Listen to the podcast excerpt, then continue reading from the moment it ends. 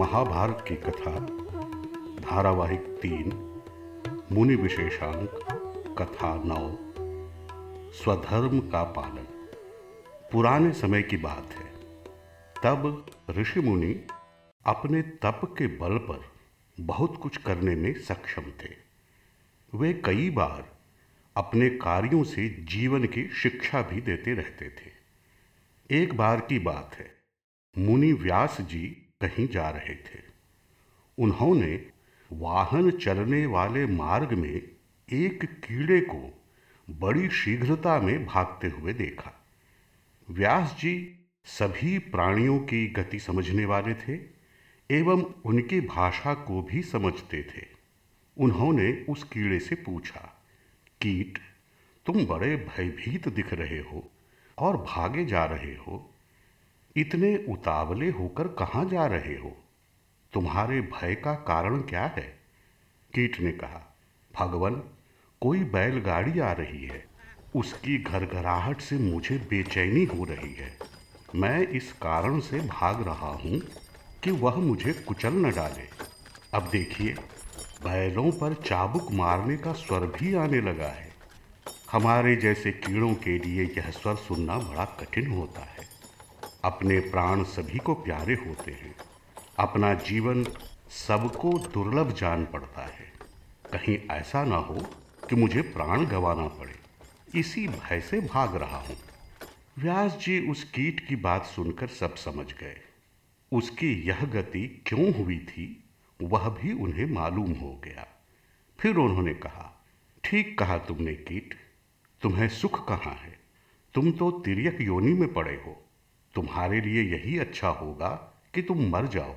किसी अच्छी योनि में तुम्हारा जन्म होगा। व्यास जी की बात सुनकर भी उस कीट पर कोई प्रभाव न पड़ा। उसने पुनः कहा, भगवान, जीव सभी योनियों में सुख का अनुभव करते हैं। मुझे भी सुख मिलता है तथा इसी कारण से जीवित रहना चाहता हूँ। पहले जन्म में मैं एक धनी शूद्र था। ब्राह्मणों के प्रति मुझ में आदर न था। तीखे वचन बोलना मेरा स्वभाव था।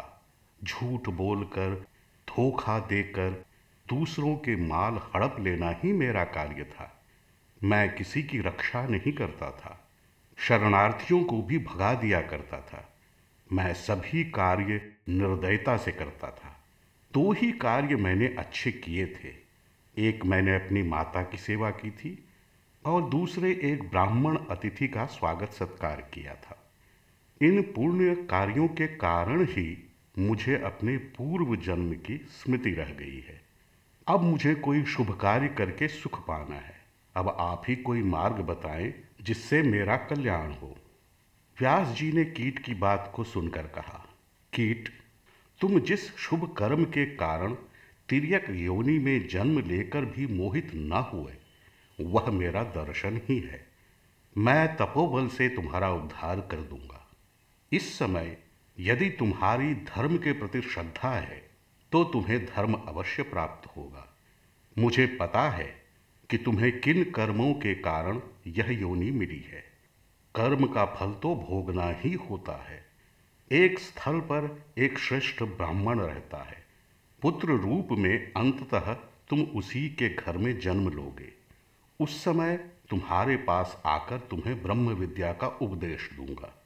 उस कीट ने व्यास जी की बात स्वीकार कर ली और जब गाड़ी आई तो उसने अपने प्राण त्याग दिए। उसके उपरांत वह क्रमशः साही, गोधा, सूअर, मृग, पक्षी, चांडाल, शूद्र तथा वैश्य की योनि में जन्म लेता हुआ क्षत्रिय जाति में उत्पन्न हुआ। बड़े होने पर वह महर्षि व्यास जी के दर्शन करने वन में गया। उनके पास जाकर बोला, आपकी जो कृपा मुझ पर रही है उससे मुझे वो प्राप्त हुआ जो मैं 10 जन्मों से प्राप्त करना चाहता था।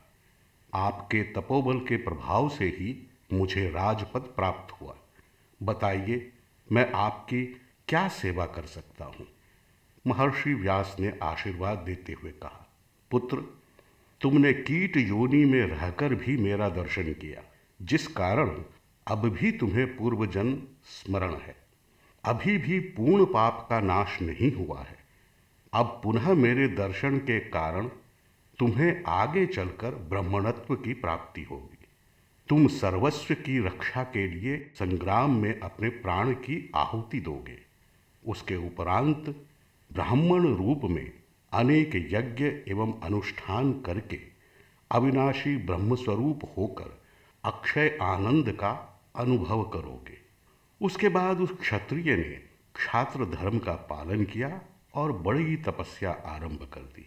तब एक दिन व्यास जी ने उसके पास आकर कहा, प्राणियों की रक्षा करना क्षत्रियों का धर्म है, अभी तप करना तुम्हारा धर्म नहीं है।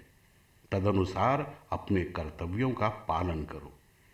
उसके बाद उस राजकुमार ने अपने धर्म का पालन किया और फिर उसने रणभूमि में अपने प्राणों की आहुति दे दी।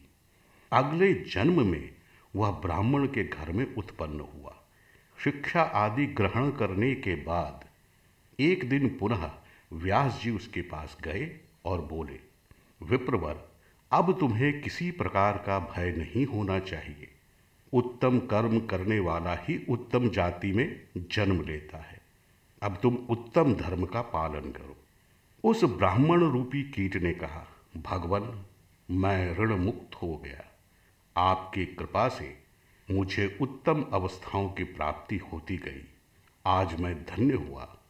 आपके कहे अनुसार ही मैं अपने धर्म का पालन करता रहूँगा।